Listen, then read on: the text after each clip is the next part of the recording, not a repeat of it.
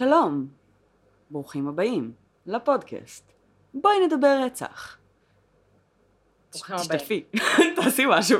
אה, טוב, אז אני קרן, אני שלי. וזה פודקאסט על אה, פשע אמיתי וכל מיני דברים מסביב. אמת? כן, אמת, אמת. אמת. אה, מה שלומך? וואלה, סבבה. יפי. יפי. אה, אנחנו נדבר היום על קייס גדול, אה, ישראלי, שזה אומר שבעצם הוא גדול קטן. הוא גדול קטן, הוא גדול בארץ אבל. כן. אה, אני בדרך כלל לא שומעת הרבה על קייסים ישראלים, ועליו ספציפית שמעתי, כן. זה כנראה ביג אנאף כזה. מהמם. בדקת בסוף אם היה לזה פרק בעובדה? כן, לא מצאתי פרק בעובדה. אז יכול להיות שהתבלבלתי בין קייסים. אה, יכול להיות. אה, בגדול, יש כל מיני אספקטים לקייס הזה. אה, אני חושבת שהסיבה העיקרית שהוא מפורסם מאוד, אה, זה פשוט אה, בגלל הנפשות הפועלות, בדיוק כמו Mm. שסיד וננסי שדיברנו עליהם היו באור הזרקורים, אז הקייס של אה, אה, ענת אלימלך ודוד אפוטה, היה בעצם קייס של שני אנשים שהיו מאוד מאוד מוכרים, כן. היו סוג של כזה זוג צמרת, אה, ו, וכשזה התגלגל אז גם בעצם, כמו שאת אוהבת נורא והרבה פעמים אה, בקייסים, שאיך התקשורת משפיעה מהמם. לרעה על Mhm. מערכות יחסים אנושיות והרבה פעמים גורמת לדברים מהמם. אה, כאלה לקרות. אז גם בקייס הזה בעצם יש את השילוב המנצח הזה של תקשורת וזוגיות הרסנית אה, ביחד. נשמע מבטיח. כן, בהחלט קשר מאוד, זוגיות מאוד מבטיחה. אורייט. אורייט. הבה נתחיל. אז אה, אוקיי, אז בואו נתחיל. אה, ענת אלימלך, בגדול, הייתה אה, דוגמנית, שחקנית, אה, כוכבת ילדים.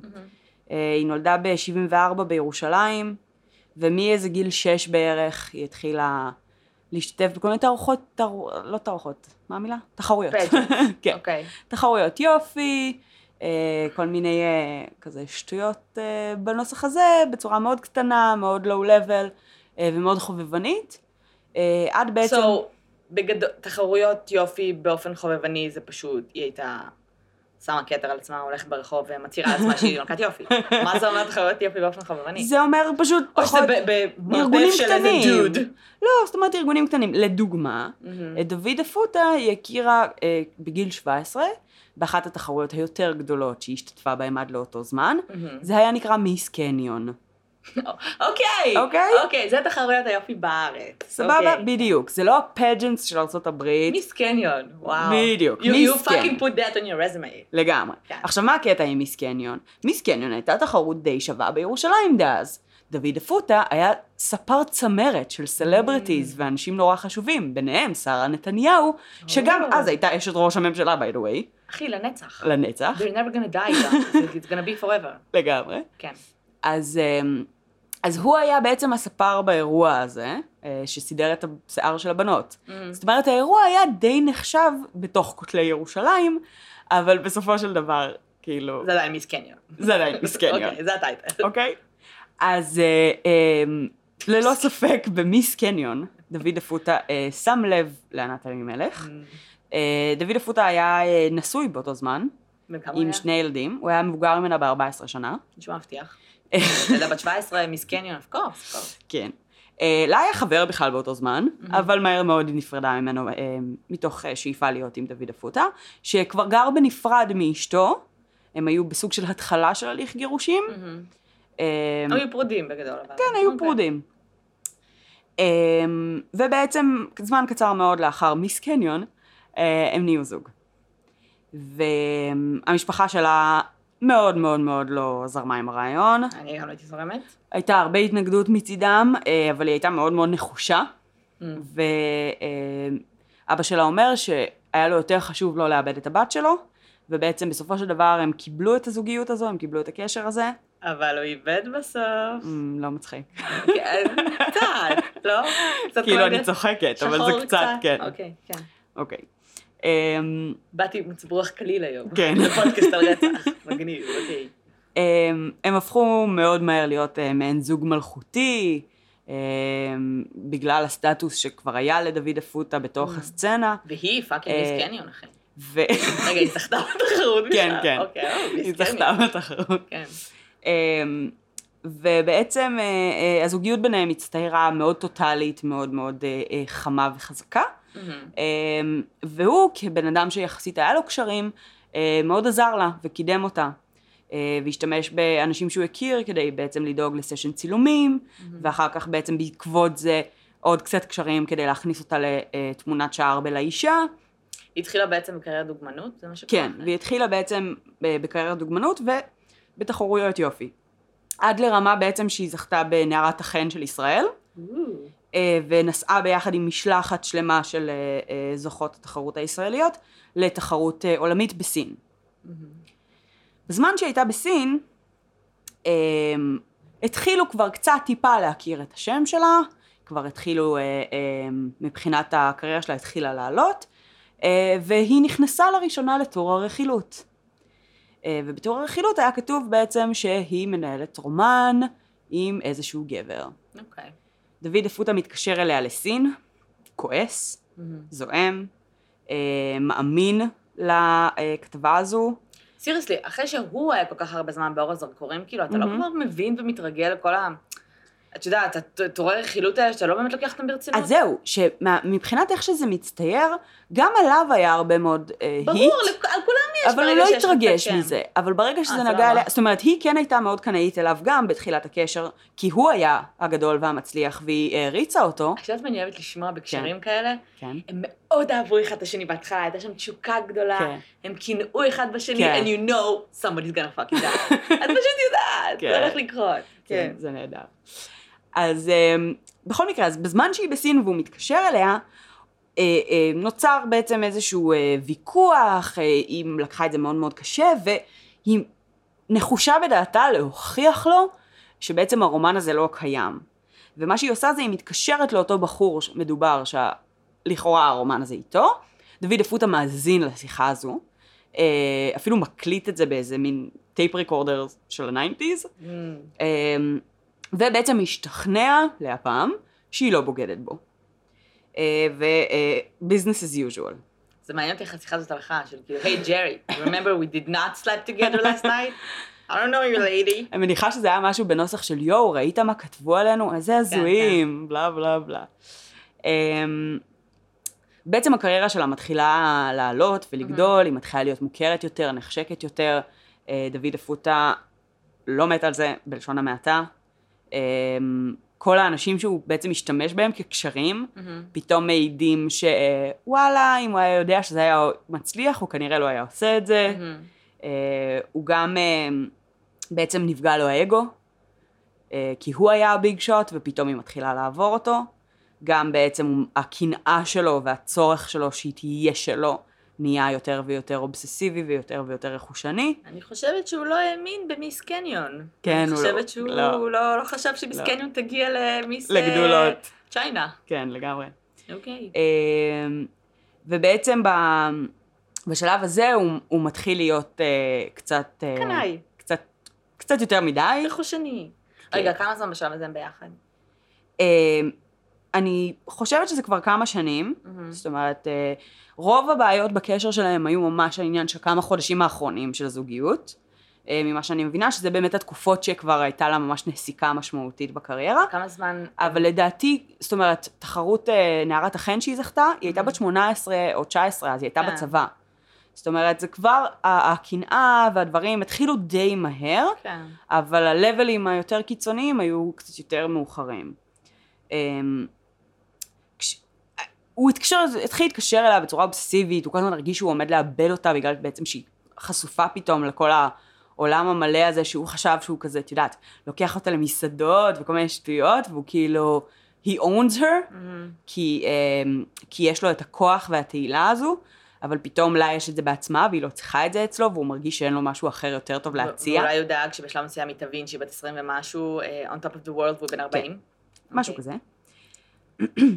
הוא, יש אפילו ציטוט שמישהו אחר אומר שהוא אמר, אה, שהוא טיפח אותה כגוזל בקן, והקן נהיה קטן עליה. זאת אומרת, הוא ממש מנסה לגרום לה להרגיש שהיא חייבת לו, ושהקריירה שלה זה בזכותו, ושהיא צריכה אותו, והיא לא יכולה להיות בלעדיו. אה, ובעצם בשלושה חודשים האחרונים של הזוגיות ביניהם, ששוב, הם היו ביחד שש שנים טוטל, אה, שלושה חודשים את את האחרונים... אמרת את זה שוב, כאילו אמרת את זה בעבר. כן. את לא אמרת את זה בעבר. לא? הייתי בטוחה שכן. אוקיי. אוקיי.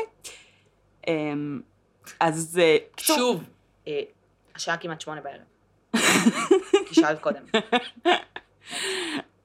בכל אופן. אז אה, שלושה חודשים אחרונים מתחיל אה, real shit starting to happen. אמ, ובעצם בתקופה הזו, אחד הדברים שהוא עושה זה למלא את הבית בתמונות ענקיות שלה.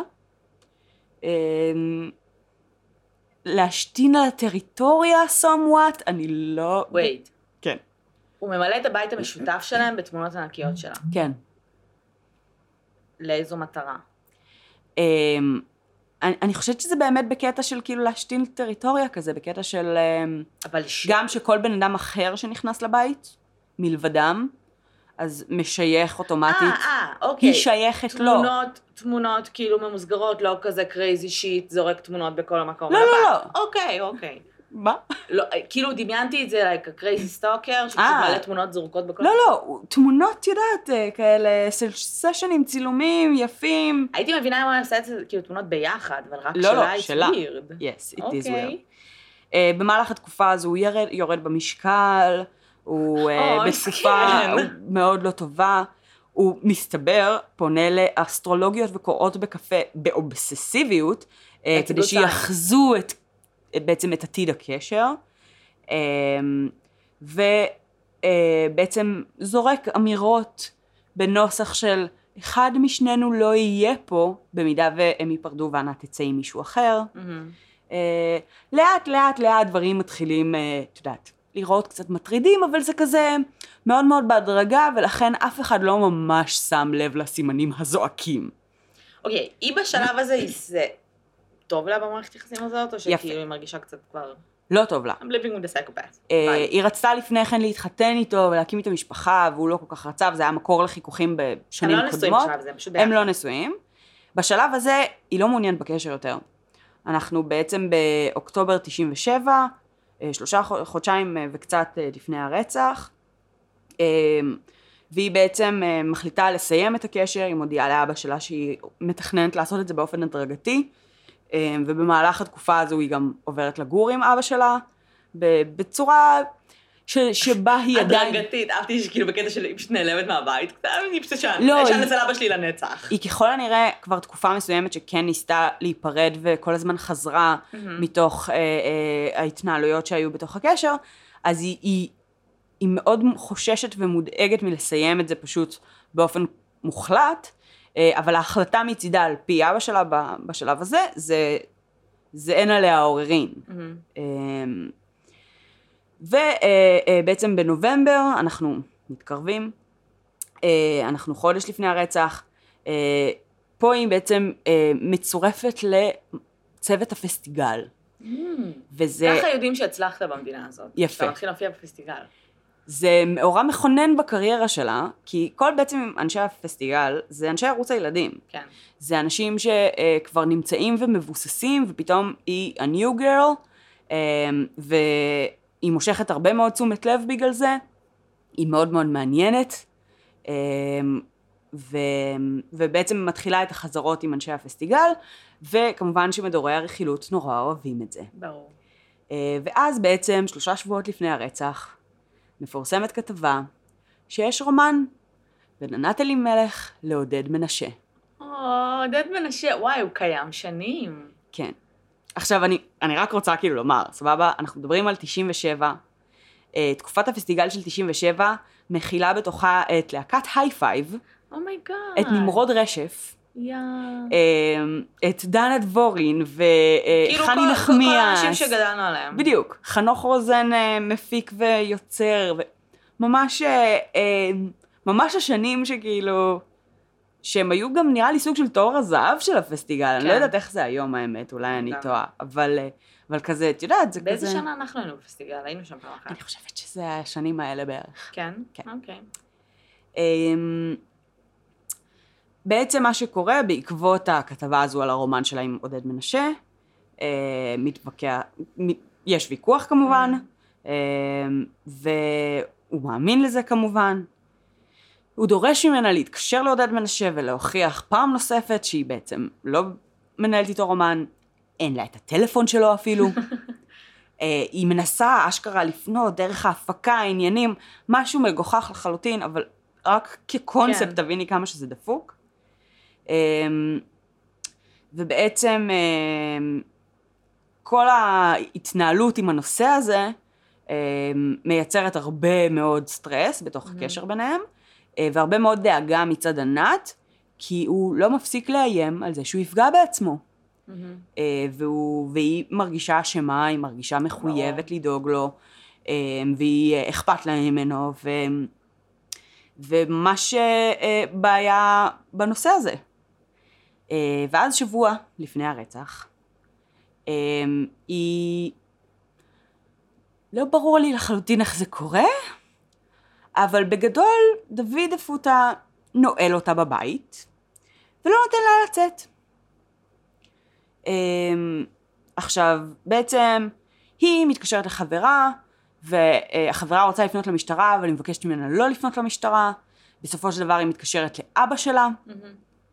האבא בסוף מתקשר למשטרה, אה, האבא אומר למשטרה שהוא חושש לחייה של ענת, שלדוד אפוטה יש נשק, מתחנן שיקחו ממנו את הנשק. הוא לא בבית, הוא הלך ופשוט נעל אותה בבית. הוא יצא מהבית ונעל אותה בפנים, אוקיי. כן.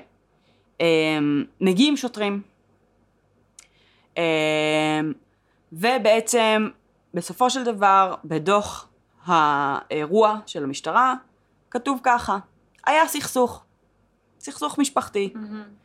היא בסדר, הוא נראה מעט נסער, הם מציינים כי הם היו, אה, כי היו מעורבים איומים. המילה איומים מופיעה בדוח. אבל הכל טוב. יש ברשותו נשק, מצוין בדוח. ענת מצהירה שהיא לא חוששת שהוא יפגע, שהוא ישתמש בנשק. אה, שואלים אותה אם היא רוצה להגיש נגדו תלונה, היא מסרבת. אומרים לה שאם היא תרצה היא מוזמנת כאילו להגיש לתחנה ולהגיש תלונה אה, שם. ובעצם, לדברי השוטרים, בשלב הזה, בגלל שהיא לא מגישה נגדו תלונה, הם לא יכולים להחרים לו את הנשק, אין להם שום עילה לזה, אה, ואין להם שום דרך לדעת מה יקרה בעתיד. הם פשוט הולכים. I don't know what's gonna happen. הם פשוט הולכים. אוקיי, יש לך זוג, הבחור נעל את הבחורה, אתם מגיעים לבית, הגבר הפסיכופת שם, והיא אומרת לכם שהיא לא חוששת לחייה, אחרת, מה יקרה? ייקחו אותו פורקסטילי ליומיים, שחררו אותו, ואז זה הסוף בדיוק, שלה. בדיוק. אוקיי, זה הכי עצוב, עד היום, same shit. שום דבר לא משתנה בקטע שום הזה. דבר לא משתנה. אוקיי. אה, יש הרבה מאוד תיעודים שהיא אומרת שבאיומים שלו, אם היא תעזוב, הוא יהרוג אותה ויתאבד, הוא יתאבד, הוא יפגע בעצמו, מה שאת לא רוצה. אה, ארבעה ימים לפני הרצח, יש עוד פרסום על הרומן המתוקשר שבין עודד מנשה. וענת אלימלך. כן, עכשיו, עודד מנשה. וואי, ממש מסכן. תקשיבי, ראיתי את הפרסום הזה, סבבה? זה כאילו קטע של שתיים וחצי שורות, שרואים אותם אחד ליד השני, ויש כאילו איזה מין ציטוט שהיא נשקה אותו לשלום, ואמרה לו, אוי, סליחה, זה היה באוזן? זהו. Oh my God. זה התיאור של הקשר. עכשיו, דוד אפוטה, What's happening? נישקה אותו באוזן. דוד אפוטה אסר עליה בתכלית האיסור לעשות אה, בקריירה שלה דברים שיש להם כל סוג של תוכן מיני. אה, ו... אה, שזה כולל גם נשיקות באוזן. ובדיוק, וככל הנראה שזה כמובן אה, אה, קשר ישיר לנשיקת פרידה ה- לכאורה, שלאו דווקא בכלל הייתה קיימת, עם אה, עודד מנשה, שכמובן הוא אה, דמות גברית מאיימת על האגו. כן, עודד של דוד מנשה, אפוטה. בעיקר עכשיו, עם המיליון ילדים שלו, ושהוא נהיה חצי דוס, ואני לא יודעת מה קורה איתו, אבל אחי, כל פעם שהייתי רואה אותו בערוץ ילדים, נוטף סקס אפיל. לגמרי. מטורף. זה הוא לא נסער טוב, אנחנו מאוד. מתות על עודד מנשה. זה נכון, הוא. ממש חמוד. כן. הוא נסער מאוד מכל הסיפור, אה, אבל עוברים עוד יומיים. ואז אנחנו יומיים לפני הרצח. אה, ענת נמצאת עם אימא שלה, ברכב שלה, של אימא שלה. אה, הן נוסעות איפשהו בפסגת זאב, וואטאבר, נתקע הרכב. אה, הן נתקעות באמצע הכביש, אה, דוד אפוטה מתקשר אליה, והוא לא מאמין לה שהיא עם אימא שלה באמצע הכביש. עכשיו, היא עם סלולרי של ה nineties, אה, מנסה לסיים איתו את השיחה כדי להתקשר לפאקינג רר. והוא מתעקש שהיא עם עודד מנשה, ושהיא משקרת לו, ושהוא רוצה עכשיו שהיא תוכיח לו שהיא לא עם עודד מנשה, והוא דורש לקבל הוכחות, ושהיא תשכנע אותו, אה, והוא מאיים לפגוע בעצמו ולהתאבד. והיא... לא הבנתי, הם בשלב הזה הם לא פורדים כבר? הם כאילו, בתהליכים, none of your הם-? הם סוג של כאילו, את יודעת, נפרדים וחוזרים, נפרדים וחוזרים, היא כל הזמן חוזרת כי היא דואגת לו, בלה בלה בלה בלה, גם עכשיו, הוא מאיים להתאבד ולפגוע בעצמו, אז היא דואגת לו, היא מרגישה שמה, היא רוצה לחזור ולבדוק מה קורה איתו. same old fucking story. עכשיו, רוב המידע שיש לי פה אגב זה משני מקורות עיקריים, זה שתי כתבות בארץ וסרט אה, דוקומנטרי שנעשה ב-98 של מישהו בשם אילן שושן, אה, שנעשה על ה case, ובסרט הזה מתראיין מי? are you ready for this? עודד מנשה. גם, אבל זה פחות מלהיב. מי? פרופסור גיורא שוהם. Oh, we love that guy. עכשיו, פרופסור גיורא שוהם, הוא סוג של הקרימינולוג הכי מפורסם בישראל. הוא סוג של האלוהים שלי ושל שלי. אה, אנחנו קצת גרופיות. אנחנו ממש גרופיות. אני לא יודעת אם ממש, אבל קצת. אנחנו ממש גרופיות. אה, הגעתי ל psychopath way, אבל בקטע של oh my God, אתה fucking, באמת, הבן אדם הזה, גוגלם, תקראו כל דבר שהוא הוציא אי פעם, הוא בן אדם מעניין ברמות, הוא. גאון, והוא כאילו, he knows his shit. He knows his shit. כן. ושוב, הוא סוג של המספר אחת בארץ לתחום הקרימינולוגיה, והוא מתראיין על המקרה. וגיורא, אם אתה שומע את זה, תיצור איתנו קשר, בוא נשב לקפה, וואי, לגמרי. כן, נקסט.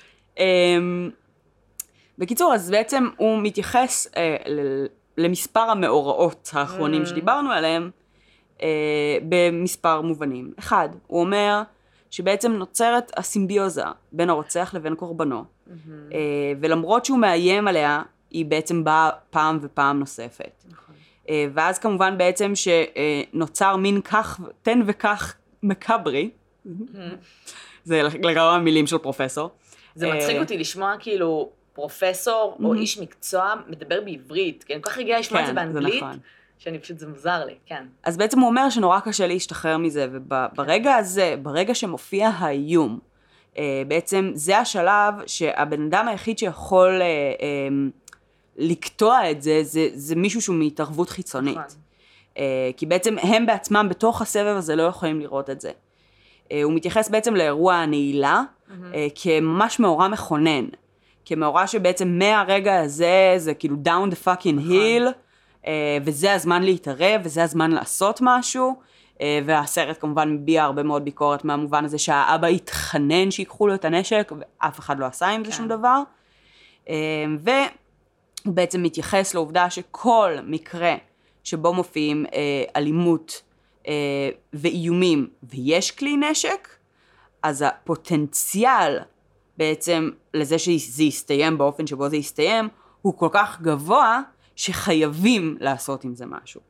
אה, וזה, יודעת, זה textbook, הוא לא אמר פה איזה משהו שהוא כאילו out of the ordinary, אבל כשיש לך את ה fucking כאילו אוטוריטה מספר אחת בארץ שבא ואומר את זה, אז את באה ושואלת איך לעזאזל אף אחד לא יכול, כאילו הרשויות שהיו מעורבות, המשטרה שהייתה שם, איך שום דבר לא קרה. זה השלב שבו אתה לוקח את הבת שלך על מטוס לרוסיה, משנה את השם לסבטלנה, and she stays there. כאילו, זה השלב שבו אתה אומר, הרשויות לא יכולות לעזור לי. כן. כל עוד הוא לא עושה כלום, כל עוד הוא לא רוצח אותה אשכרה, there's nothing that can be done, תכלס, ואין לך מה לעשות עם הבן אדם הזה. או שאתה בעצמך הולך נכון. ו- ורוצח אותו, או שאתה פשוט מעלים את הקורבן, כי זה הדבר היחיד שאפשר לעשות בהיום. עכשיו זה שלב באמת שהוא נורא קריטי. כי, כי זה שלב שבו אפשר to get away, אפשר אה, איכשהו לקטוע את זה בצורה מאוד מאוד אגרסיבית אם זה מבחוץ, ולסיים את הסבב הזה. אמ, השאלה היא, איך את קוטעת את זה מבחוץ? כמו שאמרת. לא, באמת, חוץ מבאמת לעבור מדינה, איך את קוטעת את זה מבחוץ? לא, יש דרכים נוספות. אה, זה בעיקר באמת לתת, לדעתי, איזושהי רשת תמיכה, אה, מקום מגורים, אה, מקום, את יודעת, מקום רשת תמיכה בסיסית לבן אדם שצריך לצאת מהבית, ואיסור יצירת קשר, צו הרחקה, כל דבר כזה או אחר, מצד שני הצדדים. doesn't stop these people. זה נכון, אבל זה התקדמות. צווי הרחקה זה אחד הדברים הכי פחות יעילים בסיטואציות כאלה, שבו הגבר מתכנן, מהמם. יש המון כאלה, ברור. אה, הגבר או הבן זוג או וואטאבר מתכנן לרצוח ולהתאבד, כי אין לו שוב, מה זה להפסיד. גם לאו דווקא בהכרח תמיד מתוכנן proper, אבל... לא, אבל כשזה מגיע לאיזושהי נקודה של אל חזור, מהמם. גם הקטע של כאילו, בעיקר ששניהם high profile, זה עכשיו כן. להרוס לה את הקריירה, זה להכניס כן. אותה לבונקר. כן. זה כמו שיש אה, מקלטים לנשים, זה כן. נורא עצוב. זה כן. כאילו fucking צאו מקלט לגבר, שהוא צריך להתחבא לשנות את השם שלו ושאף אחד לא ידע מי הוא. כן. כן, next. אמ, אנחנו הגענו בעצם ליום לפני הרצח. אה, יום לפני הרצח, ענת אלימלך, ביחד עם צוות הפסטיגל, מופיעים בתוכנית של דודו טופז. אה, יש תוכנית נורא מרגשת ונורא חמודה, שהם בעצם מש- משתפים ילד אקים, שהוא כבר לא כל כך ילד, הוא כבר בגיר, בעצם בתוך המופע, ותורמים אה, מלא כרטיסים לפסטיגל אה, לילדי אקים להשתתף, וכל ההופעה הזו היא בעצם בסימן אה, ילדי אקים. וזה נורא נורא חמוד, ויש איזה מין מחרוזת, והילד אקים הזה רוקד ושר איתם.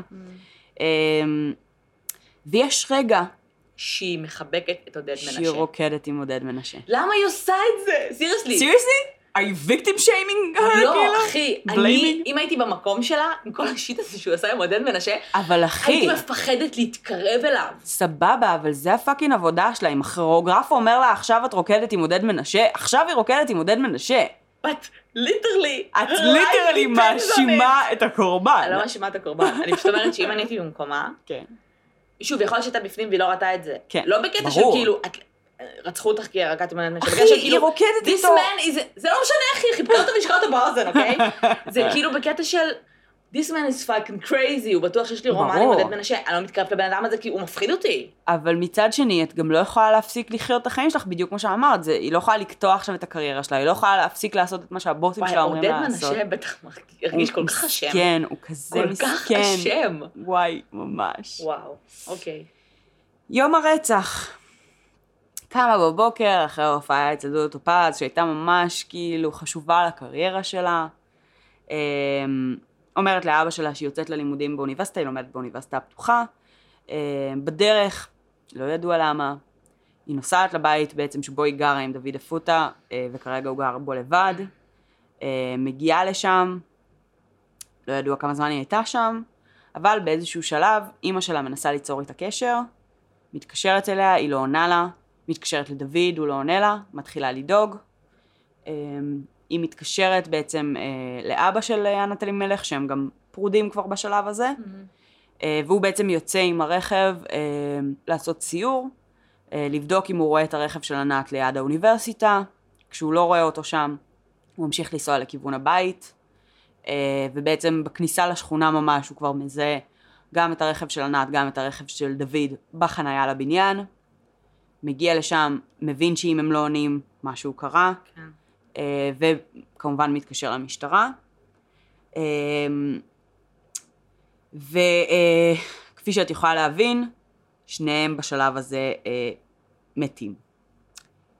אה, עכשיו, זה בגדול כל מה שקרה לפני. אוקיי. אה, את כל מה שקרה אחרי, אני רוצה שנדבר על זה בחלק השני. אוקיי. אה, אבל פה כן חשוב לי שנדבר באמת על, על מה זה סימנים מוקדמים בדומסטיק אביוז. סבבה? בואי זרקי לי כמה דברים ששמת להם לב במהלך הדרך. הכל. כל מערכת יחסים הזו מהמם. היא once big sign of domestic abuse. לגמרי. עכשיו, בעיקר, כי מהמם. אצלו אני חושבת שזה היה כל כך, כל כך קיצוני, שאני לא חושבת שהוא סתם האשים אותה, אני חושבת שהוא באמת האמין שהיא מנהלת רומן עם עודד מנשה על סמך. הראיות, כן. שכאילו, you would think הוא כשהוא כבר הוזה, כאילו כן. הבן אדם בונה לעצמו כל מיני סיפורים בראש. כן. אוקיי, אז רכושניות, מהמם. אמ, הרצון שלו שהיא לא תצליח, הפחד מהמם. מזה שהיא תעזוב אותו, קנאה בכל דבר.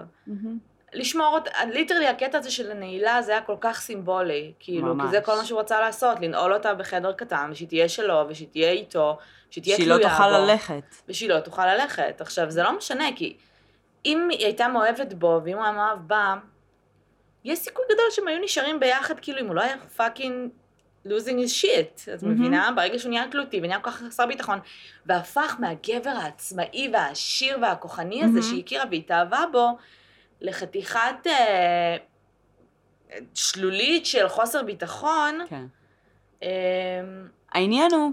הוא לא, הוא פעם לא היה מרים על הידיים? לא, לא ראיתי לזה שום סוג של uh, תיעוד.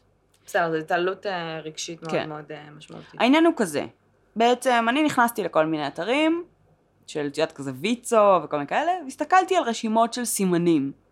עכשיו יש כל מיני רשימות. יש כאילו את ה... את יודעת, רשימות כאלה ממש מתקדמות. של כאילו ממש להבין באיזה רמת סכנה את נמצאת, ואם הוא מאיים על ילדים וכל מיני כאלה, זאת אומרת, דברים הרבה יותר מורכבים. זה מצחיק כמה בני אדם צפויים, וכמה אנחנו mm-hmm. תמיד אומרים שכאילו, יש כל מיני סוגים של פושעים וסוגים של נגיד סתם רוצחים mm-hmm. סדרתיים, ו- they have such a clear pattern, כאילו, נכון.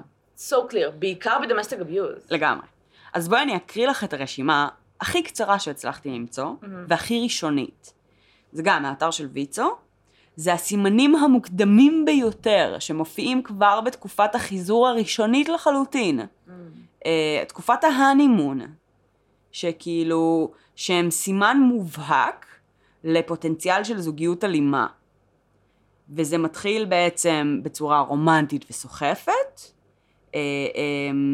אבל בעצם הסימנים עצמם הם סימנים של חשדנות, רכושנות, קנאה מופרזת, שמובילה להתנהגות אובססיביות, מעקב, שיחות טלפון, אה, חוזרות ונשנות, מצבי רוח קיצוניים, בידוד בת הזוג מהחברה ומהמשפחה, אה, ביקורת מתמדת ואי הערכה של רגשות בין, של בת הזוג, מחשבותיה והישגיה, התקפות מילוליות על בת הזוג ועל אנשים אחרים, האשמת בת הזוג בכל דבר שאינו מסתדר בזוגיות ובחיים המשותפים, הכחשת אה, התרחשות אירוע, איומים באלימות ואיומים בפגיעה עצמית. If anyone who is hearing this רואה פה איזשהו similarities לחיים שלו, זה הזמן לברוח. כן. Yes. Yes. Um, אני כאילו לאורך כל הזמן שעשיתי את ה research הזה, הייתי... לא הפסקתי לחשוב על uh, חברה שלנו, שאנחנו מכירות, mm-hmm. שהייתה בקשר אלים, uh, שהיה לו פוטנציאל מאוד הרסני, ואני חושבת שמבחינת האירוע uh, של נעילה, uh, שענת אלימלך חוותה, אז גם במקרה הזה היה אירוע מאוד מאוד דומה, והאירוע של הנעילה היה שבוע לפני הרצח. כן. זאת אומרת, זה כבר שלב באמת מאוד מאוד קריטי. אמ, והיא הצליחה לצאת מהקשר הזה, והיא הצליחה להמשיך הלאה, אה, ולשים את זה מאחוריה, ואני פאקינג מורידה בפניה את הכובע, וכאילו, זה ממש לא פשוט, וזה ממש אפשרי, that being said. זה בדרך כלל כאילו הסימנים הם על הקיר, בדרך כלל בגלל שזה הדרגתי אנשים לא שמים לב, אמ, וזה פשוט textbook, כמעט תמיד. יש לזה מאפיינים נורא נורא נורא ספציפיים. אני חושבת שיש הרבה מאוד ביקורת על נשים שנשארות בקשרים כאלה, mm-hmm. ומאוד מאוד חשוב לי שאנשים יבינו שההתעללות הזאת, בין אם זה התעללות שהיא רק רגשית, רק אה, רגשית ומילולית, לבין. אם זה התעללות פיזית, זה עושה לך משהו מבחינה נפשית שבו את מרגישה כלום בלי הבן אדם הזה, נכון. את מרגישה שכל מילה שיוצאת לה מהפה שהיא כאילו... אה, עלבון and putting you down, זה כאילו אף אחד אחר לא יאהב אותך, נכון. זה, זה, זה הראייה שלך של אהבה. נכון. וזה הראייה שלך של מה שאמור להיות. וזה גם מה שאת ראויה. זאת אומרת, זה, זה בן אדם שבדרך כלל גורם לך להאמין שאת לא ראויה ליותר מזה. כן. וכשהוא מתייחס אלייך נחמד, ובדרך כלל הטוב הוא מאוד טוב והרע הוא מאוד רע, אז את באה ואומרת, את הצד של הטוב לאו דווקא יהיה לי במקום אחר, כי אני לא ראויה לזה. ואז בעצם את סובלת את הצדדים של הרע הממש רע, כי את חושבת שזה מה שמגיע לך. נכון. האנשים האלה, שבאמת שה-number one step שלהם, ואני מדברת עכשיו לא לנפגעות או לפוגעים או פוגעות, זה להרחיק אנשים מהמשפחה שלהם. כן. I, לא, I didn't think it's true, כי זה, זה מאוד אישי בשבילי. כן. אמ, אני גם בכיתי במהלך הריסרצ', זה בסדר. האנשים מסביב שתופסים את, ה, את הקורבן או את האישה כמישהי שפשוט בחרה להתרחק ובוחרת בבן זוג על, על פניהם, they're fucking stupid. ברור. I beg of you. כאילו, זה הדברים הראשונים שקורים, זה לפני ההתעללות הפיזית, זה לפני ברור. כל הדברים האלה, וזה לפני הד- הדברים הראשונים של בן אדם שפתאום באופן בן לילה מתחיל בצורה ממש דרסטית, בן אדם שהיה קרוב למשפחה שלו ולאנשים נכון. שלו, להתרחק מהמשפחה שלו, מבודד, לבד, אישה או גבר או כל בן אדם שנמצא במערכת יחסים כזאת לא ידבר על זה, לא, לא, זה מאוד מביש, זה מאוד מביך, זה נכון. מאוד, אני חרא שבן אדם וזה מה שמגיע לי, או אני אישה רעה, כן. ולכן הבעל שלי מתנהג אליי ככה. והיום כאילו, כשאני חושבת על זה אחרי הרבה מאוד שנים. אני כאילו, וכמו שאת אמרת, שצריכה איזושהי התערבות ממש דרסטית, כן. חיצונית, נכון. וזה מה שסבתא שלי עשתה בשביל אמא שלי בזמנו, אני בטוחה, אני חותמת לך, שאם לא זה לא ידעתי היה שזה קורה, היה סבתא שלך. כן. היא זאת שכאילו, והיא זאת שהייתה במדינה אחרת בשלב הזה, כאילו. וואו. והמלחמה שהייתה שם, שגרמה לכולם להתפזר, אה, וגם עזר. כן. זה היה נראה לי circumstances שכזה השתמשו בהן כן. יותר מאשר, אה, את יודעת, זה זה כזה, אה, יש עוד מלחמה. כן. אני יכולה להגיד לך, כאילו, עם היד על הלב. שאימא שלי לא הייתה פה היום, כן. ושסביר להניח שגם אני ואח שלי לא היינו פה היום. כאילו ברמה כזאת, של כזה. אם היא לא, if she wouldn't get out of that situation, וזה זה היה ממש. ממש, ממש לא מובן מאליו, לא קל, לא תמיד יש אופורטוניסט, אופורטונ... הזדמנות כן. לעשות את זה. אה, הרבה פעמים זה באמת סיטואציה שאין לך את החמש דקות האלה, שאת כאילו משתחלת החוצה, away, עם מה שיש לך ובורחת. כן. זה באמת עניין של, של כאילו הזדמנות והרבה מאוד עזרה מבחוץ. וזה הרבה מאוד grooming, זה לא שכאילו ברור. אתם יוצאים ובדייט הראשון הוא fucking פסיכופת ואת כזה, well, go fuck ברור yourself. שלא. זה, זה, זה כמו פדופיליה שזה כאילו grooming, grooming, grooming, ואז אתה מרגיש רע עם זה, כמו אז. אותו דבר, כל דבר. כן. וכאילו, אני מאוד מאוד מאמינה בשיקום, עם mm-hmm. זאת, אני לא מאמינה ש... שאישה או בן אדם שעובר התעללות על ידי הבן זוג שלו צריך להיות שם בשביל השיקום הזה. לא כאילו. נגיד יש לך מערכות יחסים שמישהו מתמודד עם בעיה, אוקיי? כן. סמים, אה, לא יודעת, התמכרות מסוג כלשהי וכולי. ולפעמים את כל כך אוהבת את הבן אדם ש- you want to see him through. כן. זה גם מחלה, אוקיי? זה בעיה אישיותית גדולה, וזה התנהגות שהיא מאוד מאוד פסולה, וזה, אה, ולא דיברנו בכלל על הפאטרן הכי גדול של כאילו להוריד לך כאפה ויום אחרי לבוא עם פרחים, אני כל כך מצטער. כן, ברור. אה, זה לא משהו שאישה יכולה להגיד, אוקיי, הוא ישתנה, או שהוא ילך לטיפול. מהמם. את צריכה להוציא את עצמך מהסיטואציה הזאת, ושהוא יעשה את העבודה שלו עם עצמו, כן. אבל It's כאילו not for your- your fucking כן. life, for your גם- life. גם העניין הוא שהקטע הזה של אני אתאבד או אני אפגע בעצמי, כן. זה אחד הכלים הכי חזקים והכי מרושעים שיש. נכון. וזה, אמ, וזה כלי ששם על האישה כל כך הרבה לחץ ואחריות. במיוחד אישה ש... את יודעת, שבדרך כלל במערכות יחסים כאלה מגיעה ממקום של איזושהי הערצה לבן אדם, נכון. אה, אמ, ש, שהוא טיפח. ואז לבוא ולחשוב שבעצם יקרה לו משהו וזה יהיה בגללך, כי ככה הוא בעצם אה, מציג את זה ודוחף את זה במשך תקופות ארוכות, זה מייצר אה, אה, איזה מין מחויבות כל כך עמוקה מהצד של האישה, אה, כל פעם לחזור ולהרגיע אותו, ורק שלא יפצע, רק שלא יפגע בעצמו כן. הפעם, וכאילו, ונחיה ונראה מה יקרה עד הפעם הבאה. וזה כל פעם מחדש מתחיל את המעגל הזה שבו את לא יכולה לצאת. וזה כאילו פאקינג איבל. אי אפשר, אי אפשר, באמת שכאילו, כל בן אדם שאי פעם העביר ביקורת על אישה כזאת שלא יכולה לצאת, פשוט תעזבי אותו. כן. זה, זה תהליך, זה זה, לא שובר פשוט. אותך רגשית, ואתה נמצא במקום שבו אתה פשוט חושב שכל זה מגיע לך וככה זה אמור להיות. אז Mhm. העבודה של לצאת מהסיטואציה, גם אם יש לך ילדים, וזה כאילו, "אה, איך לא יכולת לעשות את זה בשביל הילדים שלך? גם העבודה שיוצאת מהסיטואציה היא כמעט בלתי אפשרית. זה מאוד קשה. התפקיד הוא באמת נופל על הכתפיים של האנשים מסביב, לגמרי. ושל קרובי משפחה, ו literally בכוח, נכון. כי לפעמים הם גם, לפעמים האנשים האלה גם יגידו לך, כאילו, את הורסת את החיים, כי את נכון. לוקחת אותי מהגבר, שאת, מהגבר שאני אוהבת, נכון. וכביכול שומרים לכם טינה על זה או whatever, אבל יש שלבים שצריך להתערב, literally, בכוח, בשביל להציל חיים. נכון. ובהקשר הזה, אמ, העמוד פייסבוק של תזכור, ששם לעצמו מטרה אה, בעצם לציין ולזכור נשים שנרצחו כתוצאה מאלימות. כן. אה, בעצם כל פעם מעדכן אה, על אה, כל מיני אה, רציחות אה, של נשים. הממוצע הארצי אה, עומד בדרך כלל על אזור ה-20 לשנה. אה, אנחנו עכשיו בספטמבר, כן, ועברנו את זה. כן. אנחנו אחלה שנה לנשים. אז אה, בוא נשתמש ב... אני יכולה להגיד לך, אפילו אני אתן לך את הדוגמה הכי קטנה, שלפני כמה ימים קראתי במקרה כתבה של Mhm. איזושהי מישהי שהיא עובדת סוציאלית, מהמם. והיא עובדת עם נשים שנמצאות במערכות יחסים מתעללות, כן.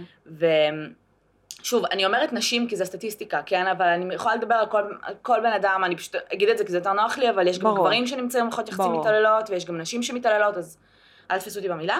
בכל אופן, היא בעצמה אה, הייתה במערכת יחסים מתעללת מבחינה Mhm. רגשית, והיא כאילו לא יכלה לראות את זה כל כך מבחוץ, נכון. מבפנים. בסופו של דבר היא סוג של אה, הבינה איפה היא נמצאת, Mhm. יצאה מהסיטואציה, והיא כתבה על זה טור מאוד מאוד ארוך, על הדברים שהיא עברה, Mhm. ומה מה היא ראתה ומה היא לא ראתה. והייתה שם מערכת יחסים שהיא מאוד מאוד מתעללת מבחינה רגשית, את יודעת, putting you down, לשום דבר כן. שאתה עושה הוא לא בסדר, והכל אה, זה, ולהוריד את הביטחון העצמי וכל מיני כאלה. ונכנסתי לראות את התגובות. אוי לא. בדיוק. עכשיו, כל התגובות, אה, אני לא אגיד כל, אני אגיד כי רוב, רוב התגובות של אנשים היו נורא כזה, אני גם הייתי בסיטואציה כזאת, תודה שכתבת את זה, את מתארת, ואת יודעת, כל מיני כאלה. כן. כל התגובות של הגברים, אחי, באמת, אולי ראיתי תגובה אחת של גבר שאמר לה כאילו משהו כמו, לא יודעת, כל הכבוד שיצאת משם, מהמם. כל התגובות של הגברים היו כזה, אה, למה אנחנו לא שומעים את הצד שלו בסיפור? או נראה לי שטוב מאוד, ש...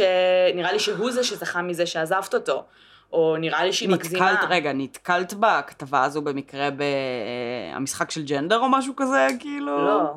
אני לא זוכרת איפה נתקלתי. כאילו, this is real life? אחי, זה היה כאילו, האלה? this is real life. עכשיו, זה היה כתבה, כאילו. נתקלתי בה באחד מה... לא זוכרת אפילו איזה אתר אינטרנט זה, יודעת, בפייסבוק של Mm. ynet או הארץ או whatever, כאילו, נכנסתי לקרוא. סופר מעניין, סופר כתבה מעניינת, היא מדברת על הקטע... אה, ומלא גברים שתוקפים את המקצוע הזה, mm-hmm. מקצוע שלה, כי היא בעצם didn't, doesn't live what she Oh, preaches. come on. עכשיו, והיא מדברת על הקטע של כאילו, אתם לא, כאילו בקטע של אתה לא יכול לראות את זה מבפנים. ברור. Cannot. עכשיו, אמ, עד, ש, עד שבעלה, אה, בעלה, החבר שלה, אני לא זוכרת מה זה היה, בשלב מסוים הם התווכחו כאילו על משהו, Mhm. והוא סוג של אמר לה, הלוואי שתמותי. אחלה. עכשיו, כאילו תמותי זה כזה מילה שאנחנו גם משתמשים בה בצחוק, כן. אבל נגיד, בחיים שלי לא נראה לי שהתווכחתי עם מישהו ואמרתי את זה מזעם. כן. עכשיו, היא לקחה את זה כסימן אזהרה מאוד גדול, ומאותו רגע היא החליטה שהיא יוצאת למערכת היחסים הזאת. מהמם. והם כולם, היו שם תגובות שממש כאילו בקטע של נו באמת, מתווכחים, אז אומרים דברים כאלה. ואני כזה, לא, לא. דברים כאלה כשאתה מתווכח עם בן אדם. איזה סוג של ויכוחים יש לכם בזוגיות שלכם למען השם? בדיוק, איך אתה רב עם בן אדם, באמת בעצבים, ואומר לו כאילו, הלוואי לבן שתמות. אדם שאתה בוחר לחיות את החיים שלך איתו, עוד לא כאילו תגידי מישהו, אה, לא יודעת, כאילו. אז, אז כל התגובות האלה, זה באמת הפחיד אותי בקטע של כאילו, oh my God, מדכא. זה באמת החשיבה של כאילו, היא מגזימה, היא האישה המתלוננת, לא שמענו את הצד שלו בסיפור, maybe she was a fucked up wife, ולכן הוא היה צריך, אולי היא באמת גרועה בכל דבר שהיא עושה, ולכן הוא צריך לציין את זה. אוי, נו, בחייאת. אחי, זה באמת היה מדכא. אז העובדה שהמספר הזה עולה, לא מפתיע אותי לא, אפילו זה לא קצת. מפתיע אותי בכלל. וכאילו, ו, וגם כי המ- המילה פמיניזם הפכה להיות אצל אנשים שהם כאילו אולד סקולרים יותר, או, או כל בן אדם שקצת מפחד מנשים, אוקיי? נתחיל מזה. התחילה להיות מילה שהיא כאילו, לא רק מילת גנאי, אלא מילה של כאילו... משהו... הפחדה. זה לא הפחדה אפילו, זה כזה, אה, הפמיניסטיות האלה, אה, וכמה כל כל העמותות האלה של אה, כן. הגבר, בלה בלה. זו הוזלה של זה, זה כאילו אמ, הפיכה של זה א' לעדר, חסר כן. חשיבה ומשמעות, ואת יודעת, כאילו, שנלחם על איזה שהם עקרונות שהם לא ברורים כן. ולא ידועים. אמ, ובאמת, אה, אה, הפיכה של זה לאיזה מין מחשבה קיצונית שמובילה לפעולות קיצוניות שאין להן אה, משמעות קוהרנטית, זאת אומרת איזושהי התעסקות בקטנות או כל מיני כאלה. אבל בתכלס, בואו שנייה תחשבו על העולם האמיתי, וכאילו, תבינו שהמונח הזה לא כזה מפחיד. כן. It's just a weird, כאילו, סתם מילה. אל תקראו לזה פמיניזם, בסדר? זה מפחיד אתכם, זה... כן, אל תקראו לזה פמיניזם. תקראו לזה שוויון כן. בין גברים לנשים. משמע, כולנו רוצים להרגיש בטוחים במערכת כן. היחסים שלנו, כולנו רוצים להרגיש מערכת יחסים שאף אף אחד מהצדדים אין לו the upper hand, אם זה כן. התעללות אה, רגשית, פיזית או כלכלית או כל דבר כזה. נכון. That's fucking all. ואם בן אדם מרגיש שמערכת יחסים שלו, אתה לא צריך להרים ידיים, אבל אם הבן אדם מרגיש שמערכת יחסים שלו גורמת לו כל הזמן להרגיש חרא עם עצמו, וכל הזמן רע עם עצמו, וכל הזמן אה, פוגעת בו מאוד מבחינה נפשית, כן, זו מערכת יחסים שהיא מתעללת. שהיא משני. הצדדים. כן.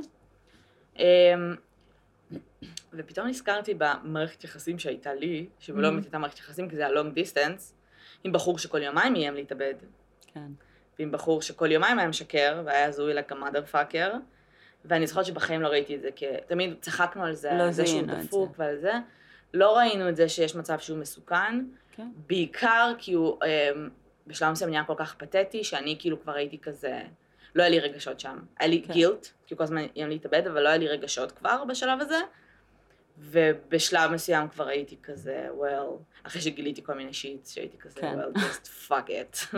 כן. אה, אבל אמ, כן, אני חושבת שכל בן אדם, כל אישה, סטטיסטית, הייתה באיזושהי זוגיות או מערכת יחסים שבאיזשהו מובן הייתה יכולה להיגמר. אני גם חושבת שפוטנציאלית, הרבה מאוד מערכות יחסים, אני לא אגיד הכל, כולם, אבל הרבה מאוד מערכות יחסים יכולות להידרדר מהמם. ללהיות הרסניות מאוד, אה, גם אם הם לאו דווקא הראו את הסימנים, ב- את יודעת, בשלבים, ב- בהרבה מאוד שלבים, ועדיין יכולות להגיע למצב הזה, אה, בעקבות תקופות ואירועים ש, שהתגובות אליהם הם התגובות הלא נכונות, וזה בעצם מתחיל איזשהו פטרן.